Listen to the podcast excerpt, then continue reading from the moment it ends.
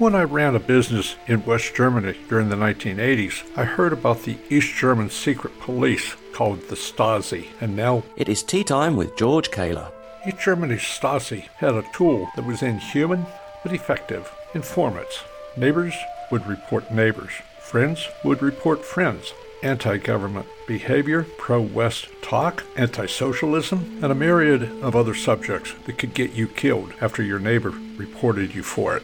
It seems that America's college campuses have learned a lot from the Stasi. Stanford, for instance, has a program for informants to report any talk the college feels inappropriate. Pro Christian talk, anti socialism, anything that isn't pro LGBTQ. The problem is, kids that have a grudge, kids that are jealous, they've now been given a tool by which they can anonymously destroy another student. What is wrong with Stanford and other colleges that do this?